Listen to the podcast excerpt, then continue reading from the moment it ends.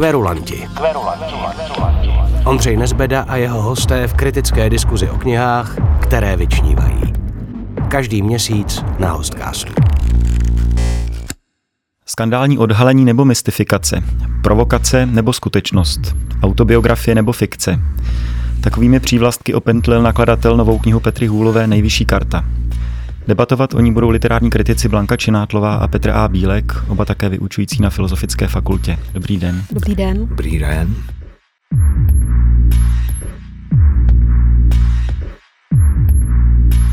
Petře, ty jsi pro měsíčník host ve své velmi přísné kritice napsal, že jestli má tvorba Petry Hůlové nějakou kvalitu, tak je to nepředvídatelnost. Blanko, překvapila vás v něčem Petra Hůlová a její nová novela? No pokud mě překvapila, tak spíš, že jsem měla na základě to, co tu knihu provázelo, asi jiná očekávání, takhle na začátek. Takže uh, spíš zklamaná očekávání. Jaká jste měla očekávání? Tak tu, tu knihu nakladatel provázel takovými těmi slogany. A ostatně zaznívá to i v tom vašem úvodu. Skandální, odhalení. A mně na té knize vlastně nepřipadá skandálního vůbec nic. Petře, v čem spočívala pro tebe ta nepředvídatelnost u, u téhle knihy? Já Na, naplň, jsem, naplnila ji něčím? Uh, já jsem tím myslel spíš jakoby tu když to blbě řeknu, vývojovou linii Petry Hůlové. Jo, že, že vlastně jako někdo jakoby píše pořád jednu a tu též knížku, když to ona skáče, že jo, jo, tam až možná už se dneska oni píšou diplomky a když někdo prostě bude chtít najít nějaký centrální téma jejího díla, tak vlastně těžko říct, jo, že, že tam není umanuto s nějakým jedním tématem a tak, což mi jako přijde pěkný, zajímavý a funkční, když tam ale bude takový to odměňování, když tam bude to, že aspoň občas je to skok, který prostě je úžasný. Ale já bych si troufla říct, že možná by šlo najít nějakou, neříkám nutně jednotící linii, ale nějaký prvek, který tvorbu Petry Hůlové charakterizuje a sice, já myslím, že ona si neustále klade otázku, do jaké míry literatura je nebo není sociální fakt, jako ve smyslu, uh, že vlastně všechny ty otázky, které si v těch prózách klade, byť jsou jakoby různé, ale jsou pořád otázky, které se týkají takové té jako člověk jako sociální bytost, uh, míra uh, nějaké třeba jako angažovanosti, co já jako spisovatelka, jako autorka, jako intelektuálka můžu a mám vlastně vypovídat o těch tématech, která překračují tu literaturu někam jako jinak, jak to mám dělat, tak to si vlastně myslím, že uh, bránila bych se tomu říkat nějaká jako angažovanost, to je strašně problematická kategorie, ale že um, v, v tomhle do toho horizontu vlastně tý, tý těch předchozích textů zapadat nějak může. Přičemž zajímavý samozřejmě budou ty specifika a ty odlišnosti. Jo, to, to jakoby sedí, ale zároveň ten její autorský naturel, tak prostě není sofistikovaná intelektuálka, která by tahle eh, velká témata tak opravdu uchopovala v těch niancích a tak. Jo. To přijde z hlediska toho literárního obrazu, který o sobě vytváří, tak, že spíš jako taková ta pankerka, jo, takový ty, ty drsný výkřiky a nějaký pogový skoky a tak. A to se mi zároveň jako tluče tady s, touhle, s touhletou ambicí, která souhlasím, že, že tam jakoby je, jo, ale ono nemůžeš prostě tímhletím stylem uchopovat složitý témata. Já možná v tuhle chvíli naznačím, o čem ta kniha je. Hlavní hrdinkou je stárnoucí spisovatelka Sylvie Novak, která eh, je konfrontovaná s několika druhy krizí. Je to jednak její stáří, jednak feminismus, o kterém napsala knihu eh, esejí mimozemské přítelkyně a pak je to krize vlastně generační s její dcerou, která jí připomíná eh, její iniciační vztah s o mnoho starším spisovatelem, který se měl podílet velmi na úspěchu její první knihy. Blanko, když jste mluvila o tom, že pro Petru Hůlovou a její tvorbu je vždycky specifický nějaký ten sociální akt, tak eh, v jakém slova smyslu je to tady, v nejvyšší kartě? No, Mně přijde dobrá charakteristika, co před chvílí říkal Petr, to pankáčství že si myslím, že to je stylizace, která by se Petře Hulové asi líbila a nemluvila by o ní jako, jako o stylizaci, ale mu to o nějakém autorském gestu. A uh, ta témata, jak jste in, jako popsal před chvílí, se o to pankáčské gesto říkají. Jo? To znamená opravdu jako bušit tou pěstí a být radikální v postojích, v tezích, v myšlenkách, být radikální i ve způsobu, jak ty radikální myšlenky formuluju. A co je překvapivé, že pro mě ten text, o kterém se bavíme, není radikální ani v té jedné rovině. Že vlastně jak v tom, co se říká, jak se to říká, je zvláštním způsobem takový jako hladký, eh, nekonfliktní, bezpo, bezproblémový, že eh, všechny ty roviny, které jste zmiňoval, generační konflikt, eh, vztah se, se starším mužem, nebo nějaký problematický, nějaká problematická distribuce moci ve vztahu, jak se dneska říká, dejme tomu, eh, že všechno si to říká o, o nějaký jako radikální jazyk nebo o, o hmm. nějakou míru drsnosti, brutality. A teď nemyslím nutně lexikální, ale právě v tom postoji. A myslím si, že ten text je teda, a to je pro mě možná to největší překvapení, podivuhodně tak jako učesaný. Přemýšlela jsem o tom proč a k tomu se asi dostaneme. Nebo co to dělá s tou čtenářskou strategií třeba. Petře, co je pro tebe vlastně eh, tématem té, té knihy? No, to, to je právě to je, Blanka to teď hezky myslím vyjádřila, že ona je tam taková jako skořápka nebo povrch, který opravdu jako vypadá zajímavě a vypadá, že nabídne nějaký vlastně nosný témata, který zároveň budou pojatý s nějakou kontroverzí a tak, ale jako pod tou skořápkou nebo pod tím obalem, tak vlastně opravdu jako nic ani kontroverzního a ani vlastně podnětného nebo zajímavého mi přijde, že není. Jo? Že když se tady zmiňoval, že eh, Silvie Novak vydá knihu esejí Mimozemské přítelkyně. Ten název je úžasný. A člověk by čekal, že na 200 stránkách se doví aspoň něco, jakoby co v té knize je, jo? že se tam to její feministický pojetí nějak jako dodělá. A ono v té knize vlastně zazní pár nějakých nablblejch citátů úplně jako primitivních a karikaturních a nic víc. Jo? A tohle je jakoby ten problém, že nám se tady říká, ten román analyzuje feminismus. A on ho moc neanalyzuje. Jo? On si ho jenom jako veme, ale veme si ho prostě jako Lego panáčka, jo? jako něco, co je úplně sploštělý a plastový. Kdyby tady byla Petra Hulová, tak by ti asi namítla, že, nebo možná by ti namítla, že třeba pro feministky a feministy může být radikální to, že ona spochybňuje feminismus ze tří důvodů. Ten první je biologický, kdy podle Silvie Novak pořád budou mít muži mocenskou nadvládu fyzickou, proto mluví o takzvané znásilnitelnosti žen. Pak je tady pořád úděl nebo břemeno, takhle přesně o tom mluví Silvie Novak, mateřství, které muž nikdy nepozná a zároveň ho, mu to nebrání nějak v kariéře. A ten třetí, možná nejsilnější důvod, který uvádí, je stárnutí. Mluví o zneviditelňování žen po menopauze nebo ve stáří, kdy přestávají být tím sexuálním subjektem. Není už tohle samo o sobě v té současné citlivělé době radikální? Tak jako v radikální mně přijde, že tyhle ty tři důvody jsou tak na ráně, že si dovedu představit, že by padly na první hodině bakalářského semináře, kde by se začalo diskutovat o tom, ten, jak, co a jak s feminismem a tak. Jo, že, že jako zase nic to neotevírá. Jo, samo o sobě, a to, to je celý problém toho románu, že ono samo o sobě to zajímavý je. Jo, kdyby někdo přinesl anotaci toho románu, tak si taky budu říkat, jo, to je bomba.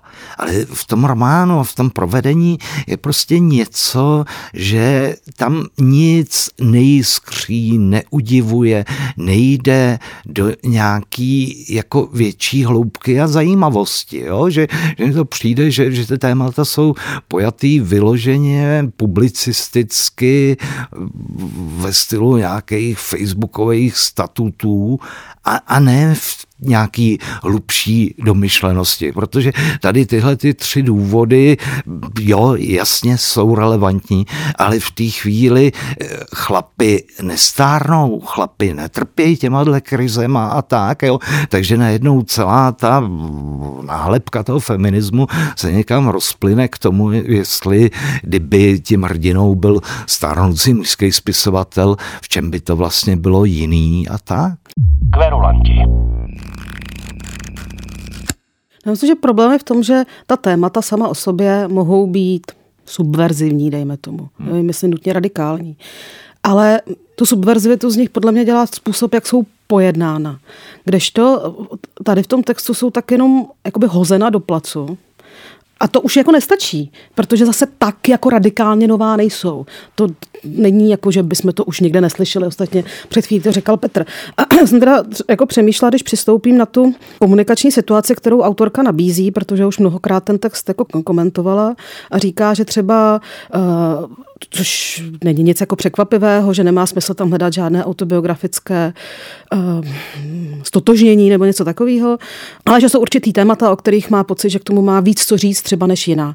A pokud třeba jedno z těch témat je to zmiňované stárnutí nebo třeba vztah mladé dívky ke stárnoucímu jako muži nebo staršímu, tak jsem si říkala, no ale co se teda o tom jako dovíme? A oni tam jsou obrazy, jako to, jak stárne muž. Ale ty obrazy jsou jenom obrazy. Jsou to v hmm. podstatě taková jako vizuální kliše. Takže o těch starších milencích se dovíme, že mají velké břicho, rozteklý zadek, a že umí uvařit kafe nebo naservírovat rajčata v oleji. Ten rozdíl je jenom v tom, že zatímco ona si musí objednávat milence od nějakého skortu, tak oni mají ty milenky no. a, i v tom pozdním věku, v tom vidí ta, ta No a co se týká reflexe toho, rozdíl. to souvisí pak s tím stárnutím, když ona se ohlíží, ta, ta hrdinka, ta, ta spisovatelka, zatím, jak vnímala své starší milence, když jí bylo 20, protože to souvisí s tou tezí té neviditelnosti těch stárnoucích žen a jak je vnímá teď, tak tam bych čekala říkala, že ten příběh, to vyprávění může poskytnout prostor pro nějaký aspoň popis. Ta autorka třeba na jednom místě říká, že to, co tam, kde literatura může přispět ke společenské změně, je popis. Takže člověk by říkal, člověk by čekal, že bude silná v tom popisu. Popisu té zkušen, zkušenosti mm, mm. nebo v popisu té proměny. Ale podle mě jediné, co tam dovíme, že když jí bylo 20, tak si všímala, že v bytě jejich milenců jsou pohozené hračky a brindáky, eh, protože měli malé děti. No a teď si všímá, že tam jsou pohozené já nevím, rtěnky nebo gumičky od mladších milenek. Ale v podstatě ten popis, no, ten popis zůstává jenom u strnulého obrazu a v zásadě u takových jako atmosférických kliše. Ale nejde to nikam dál, totéž uh, u toho stárnutí. Ta, ta teze je určitě jako silná a zajímavá, že muži prožívají stárnutí jinak než ženy a že ženy se v určitém věku stávají neviditelnými.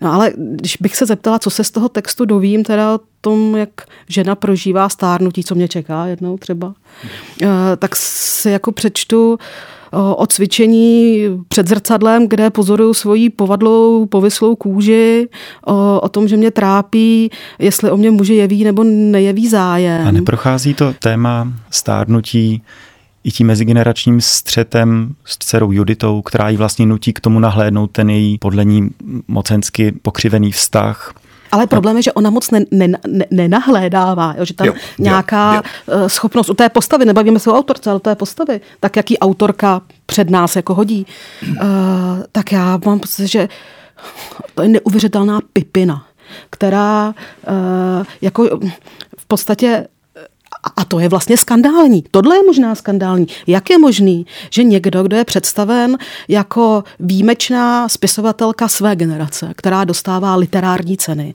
zvou jí na besedy, je v čítankách, je předmětem maturity a podobně, je tak neuvěřitelně jako plitká pipina. To je vlastně jako, to je vlastně zajímavý. A že i když tam dochází k těm jako generačním jako sporům, a, a to není jenom uh, matka dcera, což je opravdu jako zajímavý téma, ale je to třeba i eh, z perspektivy těch milenců, když se vrací v takových jako postesknutích za nás bylo nějak, teď je nějak, tak vlastně ale jediný, co se o tom generačním konfliktu dovíme, že ti mladí nečtou a že pořád visí na mobilech. Ale to je tak jako strašný jako kliše, že už ani jako kliše to není zajímavý. A mě překvapilo, a to je asi k další debatě, do jaké míry je to záměr toho textu, neuvěřitelná repetitivnost nejenom těch motivů, ale i těch stylizací. Tam se tolikrát v tom textu objeví takový to povzdechnutí, ale ti mladí vůbec nic nečtou. Oni nic neumí a ani nic nečtou. A až jsem si položila otázku, to mě zajímalo, co se o tom myslí Petr. Já jsem říkala, jestli nakonec jako jediná jako úspěšná nebo zajímavá představa toho stárnutí není v tom, že tam se neustále lamentuje. A pro mě vlastně ta přesvědčivost toho stáří není v tom, co ta Sylvie Novak myslí, eh, jak vnímá ten svět kolem sebe, což je pořád, ale jsou ty mezilidský vztahy a ta dcera matka, kde by to mohlo být zajímavý, ale v tom způsobu toho lamentování, že jako ona si pořád s těma svýma jako milencema stěžuje na to, jak ty mladí nečtou, eh, jak ta generace je taková, ale opravdu jsou to jenom vlastně strašně nezajímavé lamentace, jo? nebo takový ty postesknutí, my jsme pařili, Oni nepaří, jo, nebo, nebo něco takového. A uh, tam, kde by člověk čekal nějakou energii toho pankáčského vzdoru a toho naštvání té stárnoucí ženy, který jako na místě, tak jsou to ale takový, uh, no jak jsem říkala, takový jako učesaný, takový stěžování si. A se říká, no a není tohle to seniorský stěžování si, není tohle projev jo, toho stárnutí jo. a není to, že ta spisovatelka se mi jeví jako neuvěřitelná jako pipina. Jako není to jako nějaká jako sofistikovaná strategie, že to, co vidím, je ta únava. Ta únava rolema, únava tím být jako mluvčím své generace, únava svým ženstvím. Protože ten text fakt nemá vůbec žádnou energii. Cítil jsi to tak taky? A zajímalo by mě, jestli jsem si jako čtenář dokázala z toho jako něco úspěšně vyčíst, nebo do jaký míry tohle může být opravdu jako ta strategie eh, vlastně záměrná a nezáměrná. Protože tam jsem ochotná připustit, že to stáří je pro mě přesvědčivý v téhle únavě a v té lamentaci. Tohle myslím, že je úplně jako jádro pudla, jo? že eh, ono nejde ohledávat a analyzovat složitý niancovaný témata s pomocí postavy, kterou si napíšeš jako opravdu tupou, neempatickou, jo, a tak jako divně zauzlovanou, ta bytost by mohla jít Krajchlovi na Václavák, jo, a vykřikovat nějaký hesla, ale nemůžeš skrz ní ukázat tady jako ty věci, které prostě potřebují jemnější rastr a ve chvíli, když se z ní udělá vypravěčka, tak ona toho prostě není schopná. Jo, že tady mě napadá jako rozdíl, nedávno jsem čet Anna Beata Háblová směna. Jo, a tam je ten šikovný trik, že prostě vystudovanou malířku pošle do byly za pokladnu. No a tím pádem má nastavený prostě to senzitivní vnímání a najednou i e, ten prostor potravinového obchodu jde podat enormně zajímavě, jo? Když to tady jako tohle musí selhat tím, že, že by to muselo přicházet nějak mimo tu postavu. A to zase těžko jde, když je to prostě vypravěčka a zároveň dominantní postava. Nejde na to nahlédnout tím prismatem toho, že je to záměr, že to vlastně má být žena, která je pořád něčím projektem nebo objektem. Ona je přece milenkou, kterou zneužívá nakladatel, je objektem úspěchu svojí první knihy, je projektem své dcery, která ji nutí k tomu, aby se konfrontovala s tím, s tím iniciačním vztahem, s tím milencem a vlastně i když dojde k té vrcholné scéně, tak ona do ní vůbec nezasahuje. Nemůže v tom teda být nějaký záměr? No záměr možná jo, ale, ale divnej, jo, protože to je zase jakoby ten problém, že to, že ona je objektem, dochází čtenáři. Jo, a zase to není prostě jako i ten bombastický objev, že bych si říkal, a o tom teď napíšu zásadní studii a tak, jo. Dojde to každému tady tohle. Jo, a o to víc jakoby je tam ta iritace a bezmoc, že tý paní to vůbec nedochází, že, jo? že, že člověk by čekal, že tam jako bude... Myslíš, že to nedochází? No ne, nebo v tom slova zase jsme u toho, eh, že ona to tak jako staticky zrcadlí nebo zaznamenává a převádí to vlastně do těch nejpovrchnějších povzdechů, kliše a výkřiků. Jo? A člověk by čekal, že když už je tam takovýhle sebeodhalení, takže si ho zpracuje nějakým jako zajímavějším způsobem. Jo? A tohle je záležitost toho konce, kdy tam já jsem čekal, že aspoň tam se do toho nějak vloží.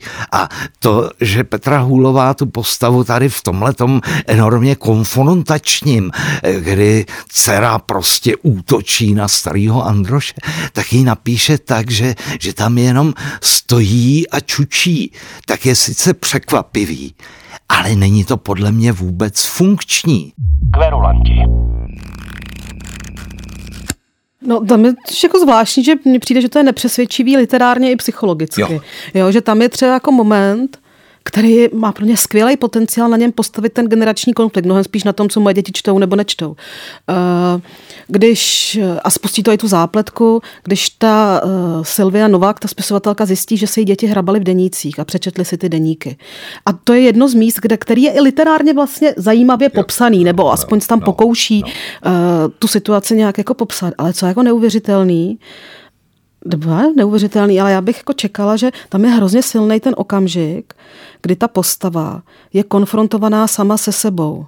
Jo, jasně, my čekáme, že se bude řešit to odhalení té intimity ve smyslu moje pubertální děti mi lezou do mýho soukromí. Hmm.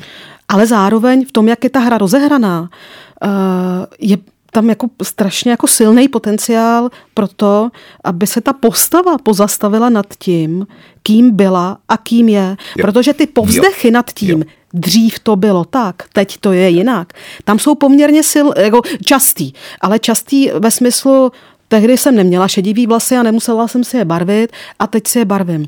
Ale přece ta situace, že uh, jsem jako konfrontovaná s tím, s, navíc jako spisovatelka, protože jsou to její deníky, se svým psaním ve 20 a s tím, kým jsem teď. To je tak jako úžasný jako okamžik, se kterým by se dalo pracovat v různých hmm. rovinách. Minimálně třeba v rovině nějaký trapnosti třeba aspoň.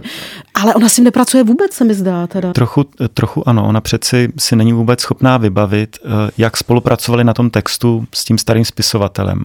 A hledá ten, ten rukopis, aby vůbec zjistila, jak to vlastně bylo. No a tam podle mě jediný, co z toho vylízá, což může být taky teda zajímavý, jako neuvěřitelná lhostejnost k vlastnímu psaní.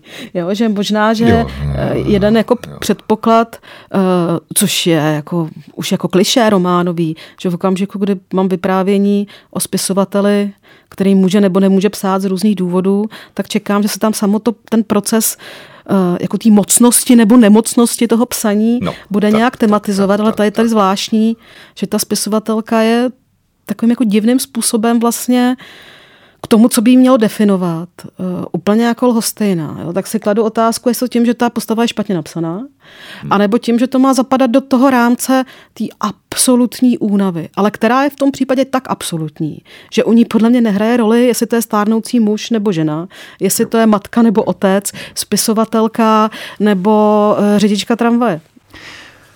Neprobíhá ještě to téma stárnutí se tam vlastně objevuje u třech žen. To není jenom ten generační střed Sylvie Novak se její dcerou Juditou, ale i s její matkou. A za mě je tam jedna sil, velmi silná scéna, kdy ona jde s tím milencem po ulici a potká svoji matku.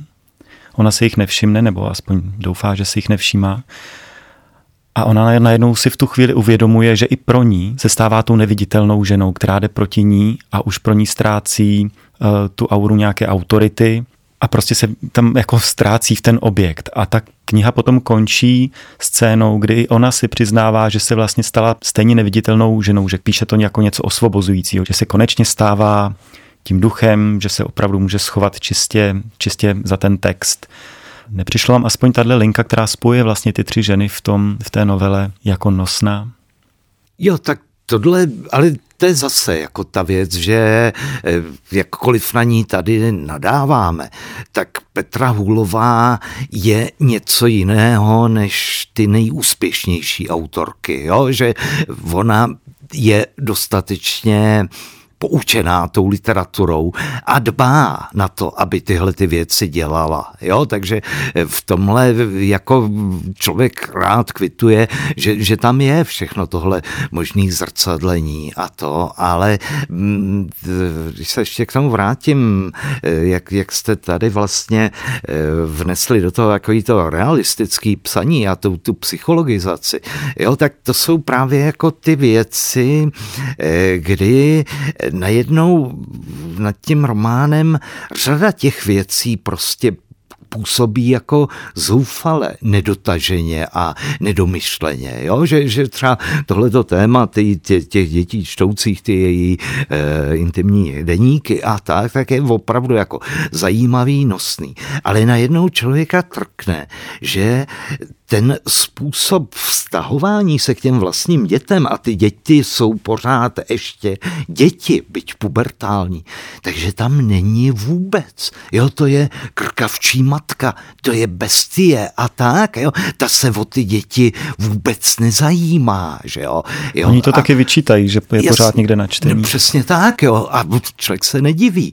A tak. A nevšimne tak, si, že její syn je gay. Přesně, přesně, jo, tady tyhle ty věci, kdy a tím pádem ono by to celý pak asi muselo znamenat, že my se musíme zřeknout úplně jako nějakého toho realistického čtení a číst to opravdu jenom jako nějaký tezovitý román. Ale pak zase bude ta otázka, proč to tam teda všechno je, tady tyhle věci. Protože ten motiv, na který jste se ptal s tou matkou, no On tam zůstává jenom jako ta teze, protože ty postavy jsou tak jako nepropracované, že vlastně já bych řekla, že ta matka je pro ní neviditelná tak jako vůbec, tak a priori. A zase nesouvisí to s tím stárnutím, ale zase z hlediska tezí toho románu uh, rozumím tomu, že já jako čtenář si mám myslet, že ta neviditelnost je kategorie věku a že to je něco, co souvisí s tím tématem, který má být nosný téma toho románu a to je teda jako to ženské stárnutí. No ale Mám to tam na úrovni té teze, z toho vyprávění a z toho, jak se k sobě ty postavy vztahují a z té logiky toho vyprávění. Eh, to nevyplývá jako nějaká zásadní pointa. Protože to, co o těch postavách víme, je, že můžeme říct, že oni jsou pro sebe na, vlastně neviditelné navzájem. Jo, že i uh, ty tak baně nebo nazvat ty skandální jakoby milenecké vztahy jsou taky vlastně vztahy jako neviditelnosti, by se dalo říct. A ta neviditelnost se neproměňuje jako s věkem, ta tam je daná jo, jo. Eh, od začátku. Kverulanti. Je tam ještě jeden vztah, o kterém jsme se vůbec nebavili.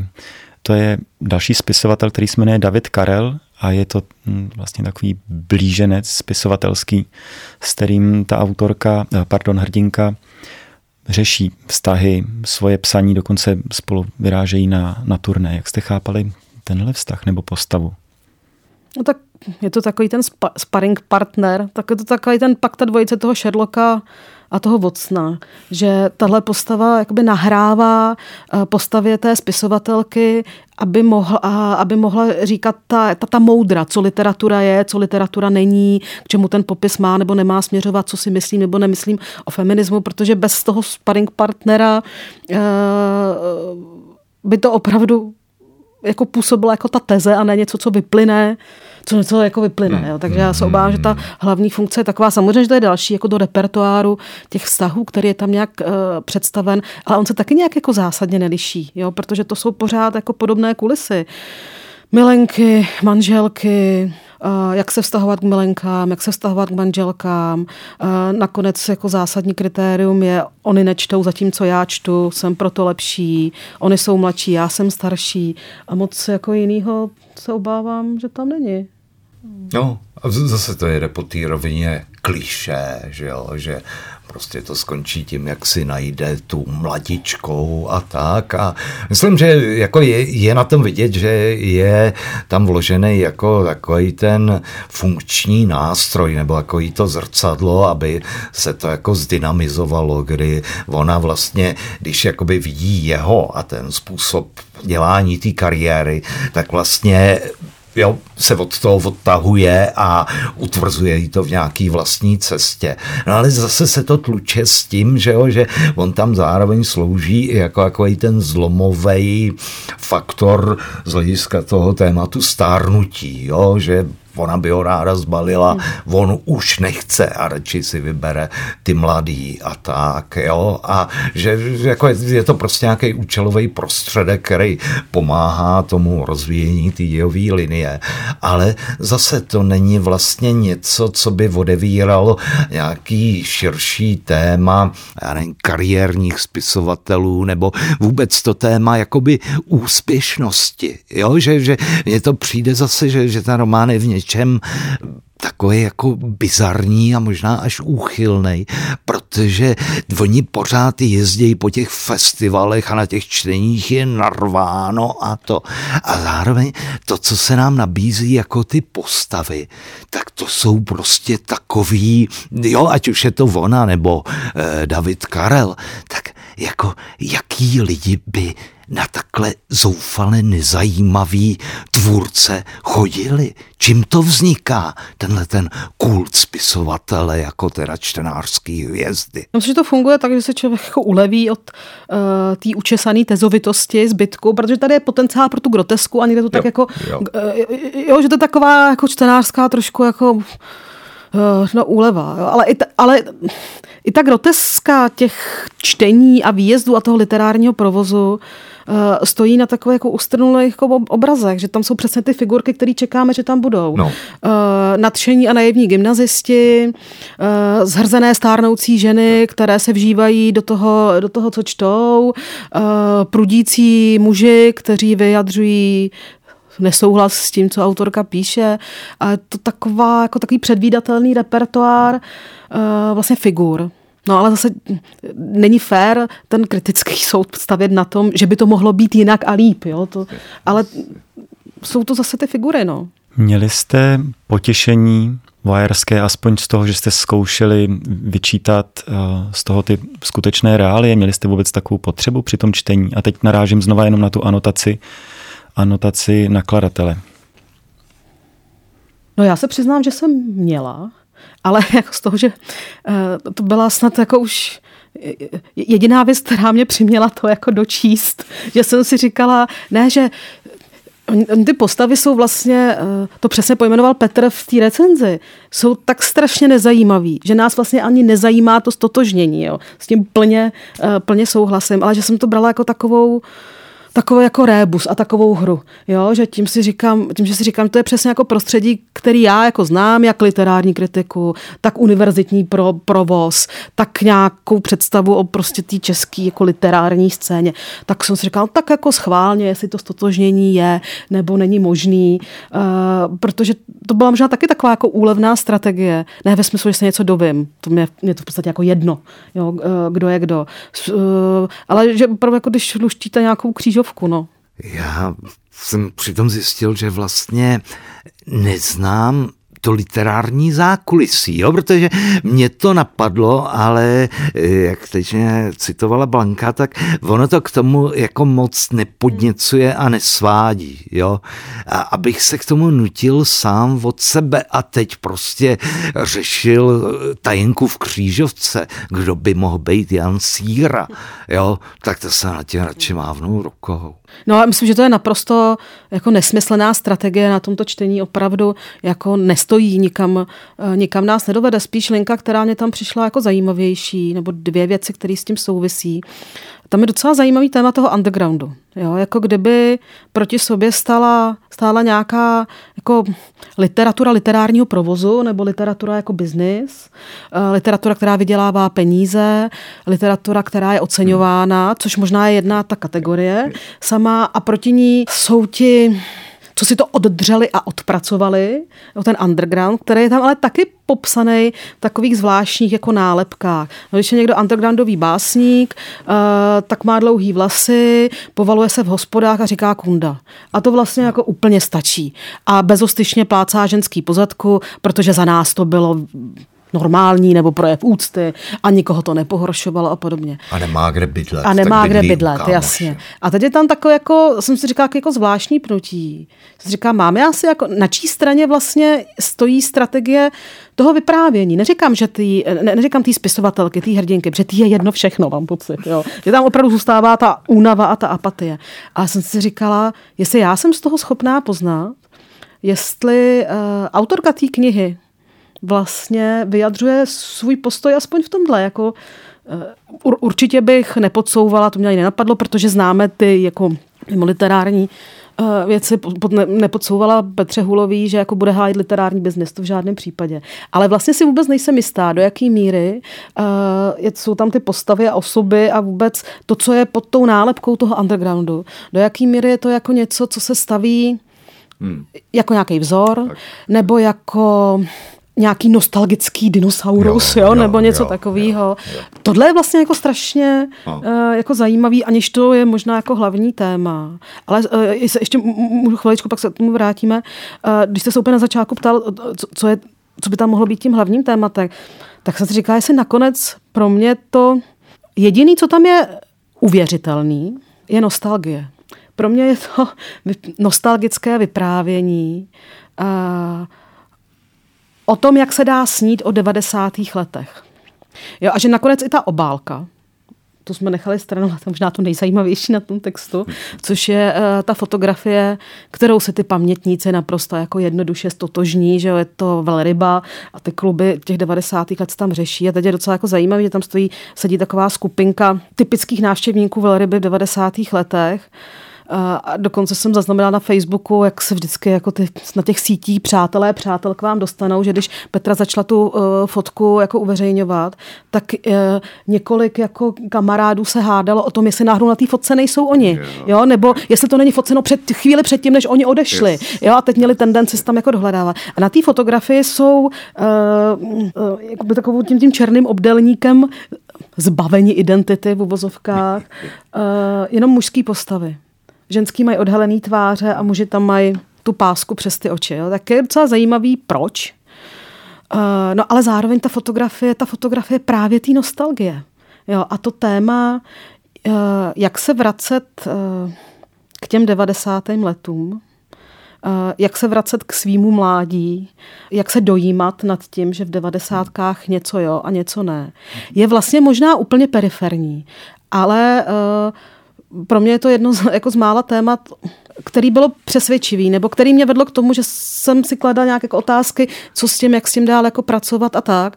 Uh, a možná zajímavější o to víc, že ten text se primárně netváří, že by jeho ambicí byla tahle jako vzpomínkovost a nostalgie a melancholie a nechci nic říkat k těm 90. letům, ale možná vlastně o to víc říká a tam si myslím, že by to mohlo být zajímavý. No. Zároveň teda jenom eh, jedna věc k tomu undergroundu, těch typů eh, členů undergroundu je tam víc ten, který jste popisovala, to, to kliše, dejme tomu, za, za kterým třeba můžeme vidět i Rouse, uh, tak je tam jenom jedna taková postava. Členem toho undergroundu byl Jan Síra a to je prostě uh, uznávaný spisovatel, který vede normální život.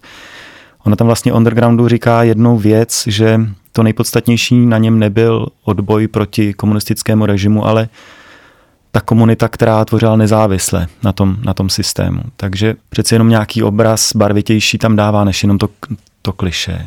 No, ale tu nezávislost pak ukazuje jenom v té rovině uh, neomezeného počtu jako mladých milenek.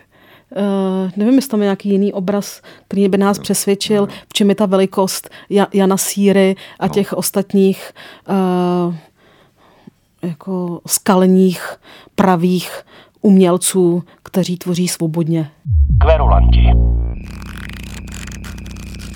Když jsem na začátku mluvil o té nepředvídatelnosti, kterou ty si zmínil, Petře, ve své kritice, přiznám se, že pro mě jedno z těch překvapení byl jazyk. Mně se zdálo, že se, že se změnil. Už to není takový ta ich forma v nespisovném jazyce, kdy se to valí jako ten prout vědomí. Tady jsou to krátké věty, sarkastické, jsou to vlastně takové komentáře, šlehy. I vlastně výstavba toho románu je dramaturgicky zvládnutá třeba víc než, než v jiných románech, že to není to, že začnu psát a počkám, jak se to začne skládat a kam mě to dovede a pak to nějak uzavřu. Tady se mi zdá, že, že to opravdu má promyšlenou koncepci od, od začátku do konce. Jak jste to četli vy v tomhle ohledu? Tak Určitě, jak jsem to tady plácnul, Petra Hulová je prostě jiná liga než ty nejúspěšnější spisovatelky, jo, a i v, i v tom jazyce jakoby se to projevuje. Ono to zase není, že by člověk nad tím začal nějak jásat, ale prostě ten jazyk podobně jako tohleto e, poskládání prostě těch nosných postav a to, tam, tam je pořád jako vidět, že řemeslně ona to umí, že, že umí udělat jakoby literaturu a tak, jo? což ale zase vytváří jako i ten ambivalentní pocit, protože člověk od ní s proměnutím čeká jako něco fakt velkého a povedeného a tím pádem zase přicházejí tady tyhle ty stavy toho, že mi to pak přijde tak jako odfláknutý nebo jo, dodělaný na půl a, a tak. No se jako i na úrovni těch výpovědí neustále opakuje to tež. To je to, jak jsem mluvila o té lamentaci. Ale zároveň se to opakuje způsobem, kdy já opravdu nejsem jako čtenářce schopná rozhodnout, jestli je to selhání redakce, anebo jestli to je záměr toho vyprávění. No a to jsou přesně jakoby ty, ty nedotaženosti, jo? Že, že, že prostě ta knížka se tváří, že nechává hrozně moc na čtenáři, že je mnoho významová, ambivalentní a, a tak, ale mně přijde, že, že je to prostě jenom jako taková načinčaná fasáda, protože ona není. Jo? Aby ty věci byly ambivalentní, tak to opravdu musí rozvinout několik těch možných rovin a tak. Jo? A tohle je podobná věc, že, že i to opakování litanický nebo jaký by mohlo být funkční, ale muselo by se aspoň trošku tomu čtenáři naznačit a ne to nechat na něm a pokud to nechápeš, tak seš debil. Blanko, vy jste na začátku říkala, že jste našla něco pozitivního na té knize, zatím jsme dost kritičtí, tak eh, co to bylo? No, já jsem o tom mluvila na začátku, jo, že uh, vlastně to, co bych brala jako nějaký, dejme tomu, jako redaktorský selhání a to je opravdu ta uh, to neustálé jako lamentování, opakování těch věcí, to, že tomu textu absolutně chybí energie, kterou bych u té radikality těch tezí jako čekala i na úrovni toho jazyka. A je to strašně vlastně únavný číst z tohohle důvodu. Tak jsem si říkala, jestli by opravdu to nemělo smysl si říct, že tady se vlastně k podstatě toho stárnutí dostávám. Jo, že ne na úrovni toho, jak se někomu třese nebo netřese, tuk na břiše, nebo jak je, nebo není viditelný pro druhé pohlaví, uh, jestli na milenky má nárok i stárnoucí žena, nejenom stárnoucí muž, a tak tam je to vlastně strašně nezajímavý. Hmm. Nebo ne, vlastně už i neoriginální, no. si myslím. No. Ale jako zprostředkování tohohle zvláštního stavu skrze tu postavu, kterou jsem teda nazvala Pipinou, jako fakt tý, no, únavy myšlení, což u spisovatelky je o to jako extrémnější. A i opravdu i ty... Mm, a tam, kde to není ta únava a apatie, je to opravdu stěžování si neustálý, který bychom u ženy, která se jako prezentuje jako ta nymfomanka, který jde o tu... Teď je otázka, jestli o vášeň, nebo o to, aby měla neustále důkazy té viditelnosti, možná spíš tohle než tu vášeň, ale nakonec pořád jenom nadává i s těmi inspirativními partnery, respektive které ona vidí jako inspirativní, tak si jenom stěžuje na ty vlastní děti nebo třeba a tak. No tak vlastně jestli v tomhle to zprostředkování toho stáří vlastně není skvělý. Ale, ale je to podobné, jako když jsme se před chvílí bavili o, tý, o, o tom jazyce. Že zároveň je tam takové to ale. Uh, rozhodně bych se netroufla říct, že uh, jsem přesvědčená o tom, že tohle jsem vyčetla z toho textu a budu to hájit, že to je nějaká strategie vyprávění modelového autora nebo něco takového. Říkám si, že tam nevnáším já a není to vlastně úplně mimo ten text. Hmm, hmm, jo, že, uh, že, že, že hledám uh, efekt tam, kde uh, má být jakási bezpříznakovost třeba. Hmm. Nevím. Jenom bych navázal, mě to zase, jako už, už se točím v kruhu, tak mě to zase ilustruje tu věc, že vlastně ta její umanutost a posedlost tím, aby prostě mm, skončila v té posteli a aby se s ní někdo vyspal, tak zase sama o sobě prostě tam je, je výrazná, klade na to, klade nějaký otázky.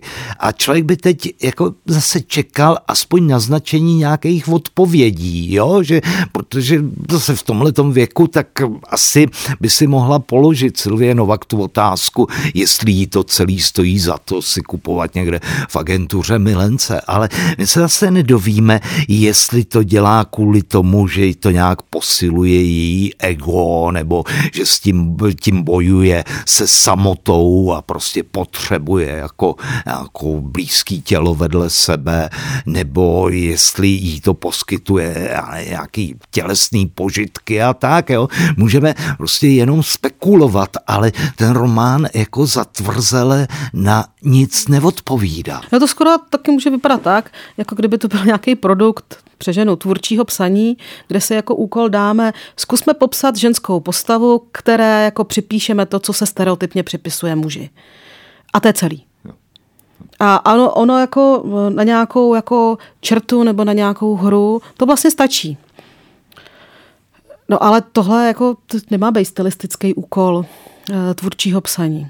Ale takhle ta postava jako funguje, no. Nebo funguje, nefunguje no, vlastně, no, no. nefunguje. Kverulanti. Ještě poslední věc, kam byste uh, zařadili tuhle novelu v kontextu tvorby díla Petry Hulové? Mě, mě to už vlastně od začátku házelo blízko k té novele Macocha Jo, kde, kde vlastně je jakoby podobný princip, jako jinak pojatá spisovatelka, že jo, úspěšná, ale uh, píšící naprosto blbý uh, knížky a, a taky jako cíleně udělaná vlastně jako taková dost odpudivá bytost, jo. A tam myslím, že, že to fungovalo velice zajímavě a pěkně, protože uh, jako odpudivá bytost blbě může být tím věšákem na spoustu zajímavých věcí, který by ten příběh chtěl proskoumat. Jo? A, a to, je, to je, myslím, ten rozdíl. Takže mně se to spojuje s tímhle. Hmm, já souhlasím. A vlastně ještě mě eh, jako dochází jedna věc, že to by, co by na tom textu mohlo být jako zajímavý, že my opravdu od textu Petry Hůlový čekáme ty manifesty. A teď to myslím v dobrém slova jo, smyslu. Jo, jo. jo, to, co souvisí s tou sociální realitou a tak dál. Ale vlastně ta strategie, jak tý macochy, tak tohohle textu je taková, že my vlastně nemáme šanci odpovědět na otázku, co si ta autorka vlastně myslí. Z textu samotného z jejího komentářu k tomu textu samozřejmě. Jo. A to je vlastně zajímavý. A, jo, no, že no, no. bylo by špatně, kdyby to tak jako nebylo. No, že tohle vlastně dokáže skvěle. Jo. Jo, že jasně, jo. že v tom textu máme uh, ten rozpor uh, mezi tím, že máme posta- Silvie Novak je postava teda uznávané feministické autorky, ale uh, sama ve svém životě v zásadě jako jedná nefeministicky. Uh, to taky není nějak jako překvapivé. No ale jako čo, čtenář by chtěl jako vidět, no a co ta jako autorka? No, no. Ale to se nedoví. A je fajn, že se to nedoví. No, jo. No, no. Že to, tohle Petra Hulová opravdu jako umí no, a to je dobře, jo, si myslím. Jo. Tak moc krát děkuju. A těším, těším se zase příště. Mějte se hezky. Taky. Naschle. Naschledanou.